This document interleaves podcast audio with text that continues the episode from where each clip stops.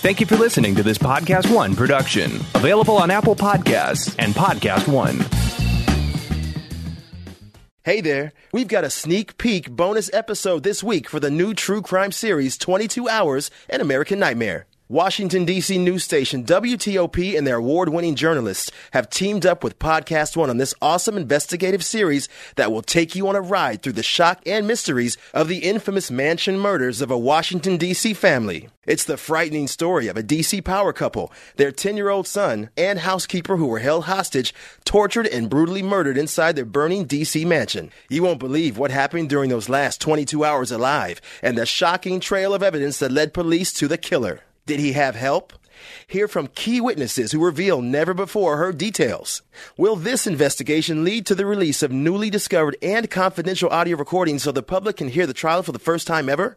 Take a listen and then head over to the podcast 22 Hours An American Nightmare.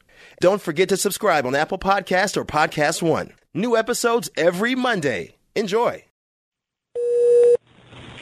DC 911. What is your emergency?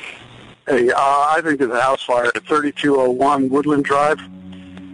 Got smoke coming out of the eaves and the window. Repeat the address again. It's 3201 Woodland Drive.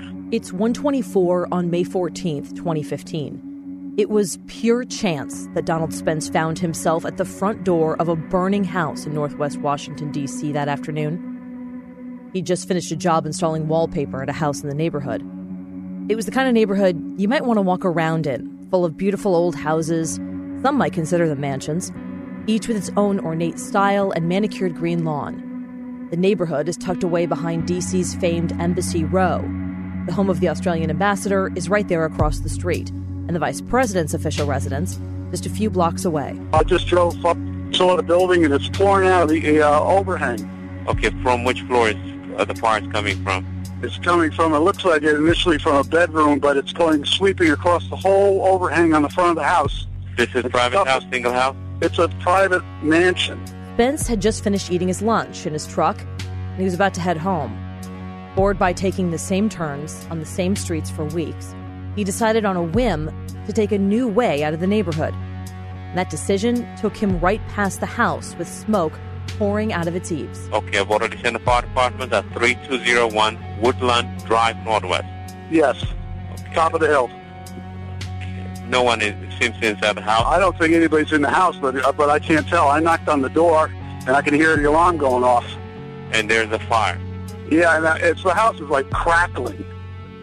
No flames yet, but the smoke is just pouring out. Uh, it's come quick. DC firefighters arrive in a matter of minutes. One of the first trucks to arrive is from Engine Company 28. It's a fire station right near the National Zoo, about a five minute drive from the massive brick home on Woodland Drive. The first firefighter, Lieutenant Chris Hershey, rushes up the flagstone path to the front door. The address is spelled out in gold lettering on the archway. The door's locked, so he kicks it in. Hershey had no idea he was walking into a crime scene. Standing in the foyer, Hershey sees thick black smoke pouring down the stairs in front of him. It's so heavy that even with his helmet light on, he can't see his hand in front of his face. Firefighters are trained to fight fires from the inside out, to go right to the source of the fire. He starts to climb the staircase. Navigating up the stairs in the dark, Hershey pushes open a bedroom door. He's found it. The whole room is lit up orange. The flames are rolling up the walls. We got room off on the second floor. There's a line on it. Copy 28, you have a room off on the second floor, you have a line on the fire. These are the fire department radio transmissions from that day. A line means that Hershey has a hose on the fire and he's trying to put it out. There are other recordings from this day, too. They're filled with firefighter jargon. But they help illustrate the chaos at the scene as firefighters discovered this was not a normal fire. More firefighters start to pull up on Woodland Drive and pour into the house, looking for anyone who might be inside, overcome by the smoke. Private Michael Ader is one of them. He's not here to fight the fire. He doesn't even have a hose, just his tank of oxygen and a mask over his face. Facing the thick black smoke, he heads to the second floor to look for victims. And right away, Ader knows he's on a deadline. His oxygen will only last him about 25 minutes. and it's a very big house, so he knows he needs to work quickly. Ader goes to a different bedroom from the one Lieutenant Hershey is in, working to extinguish the roaring flames. Ader heads across the hall to another bedroom filled with thick smoke. There's no fire here, but he knows there could be a person who couldn't find their way out. So Ader starts what's called a right hand search. He gets down close to the ground and orients himself by keeping one hand anchored to the wall on his right. Starting at the door, he runs his hand along the wall until he covers the entire room's perimeter but Ader can barely see. With one hand maintaining contact with the wall, he reaches out with the other, blindly feeling around. His hand hits the back of a chair. He sort of gives it a nudge, but it's weighted down by something, almost like someone's sitting in it. He reaches up to where he'd expect a head might be and feels a face. What? Need me priority out of victim on the second floor. Come help me out. Ader goes to lift the person out of the chair, but he can't get a good grip. Something's wrong. They keep slipping out of his grasp, and he doesn't know why. He doesn't know if the person is alive, but they feel like dead weight. He goes to lay them on the floor so he can try and lift them in a different way. As he lowers the person onto the floor, he realizes he's laying them on top of another body. Correct for three victims. Water Delta. Second floor.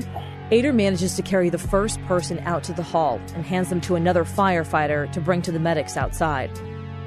He turns back and, finding the doorway to that same smoke filled bedroom, he sees his lieutenant has just arrived to help. Ader goes to the spot where he found the second victim on the ground and begins to lift them off the floor. But across the room, his lieutenant says, Help me lift this person.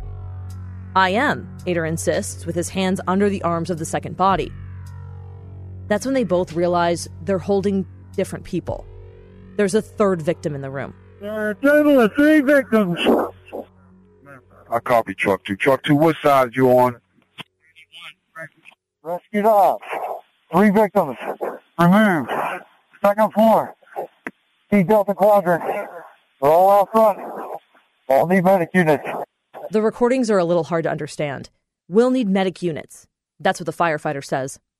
Outside 3201 Woodland Drive, three victims lay in a row on the front lawn. They're covered in blood. The firefighters can't really figure it out. There's not usually that much blood at the scene of a fire. They wonder if there'd been an explosion of some kind.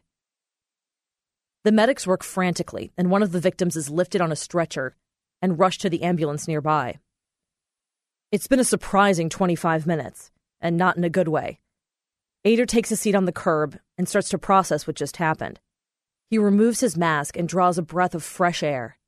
Up until now, the smoke had clouded his vision. He was using his hands to get around and navigate his way through the room, through the house. This is the first time he's seeing what's on his gear. He looks down and sees something red. It's definitely blood, and it's on his mask. It's covering his turnout gear. It's on his boots. It's on his gloves. After he suits up to go back inside, Ader finds that thick smoke upstairs is starting to clear. And he finally gets a good look at the bedroom where he found those three people. There's only one way to describe it it's a bloodbath. The room in quadrant sector two is a crime scene. The police are now on the way. It's clear to everyone on the scene the bloodied victims pulled from the upstairs bedroom weren't simply overcome by smoke. And there's still another gruesome discovery for firefighters inside the other bedroom, across the hall, where Lieutenant Hershey and other firefighters are working to put out the fire. Lieutenant Corey Goetz is working backup. He's crawling toward a window when he kind of falls into a hole in the floor. The heat from the fire had burned so intensely, it melted the bed. The floorboards had given way, creating almost a crater in the middle of the bedroom, filled with blackened bed springs and something else. When Goetz trips into that hole, he brushes against something, part of a body. He reaches up to confirm his suspicions and feels what might be a small knee. He reaches farther to feel another leg, and then his gloves land on what feels like a head.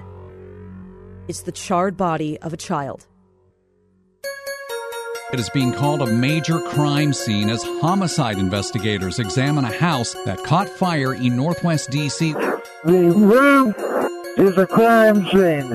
They found four people, including a child, dead inside on the second floor. Right now, it does not appear that this was just a random crime. I said, but what happened? They said, we don't know. They killed the whole family. Police have said they believe more than one person is responsible for the crime. A wide reaching manhunt for Daron Wint, stretching all the way to New York City. We had the DNA on a piece across.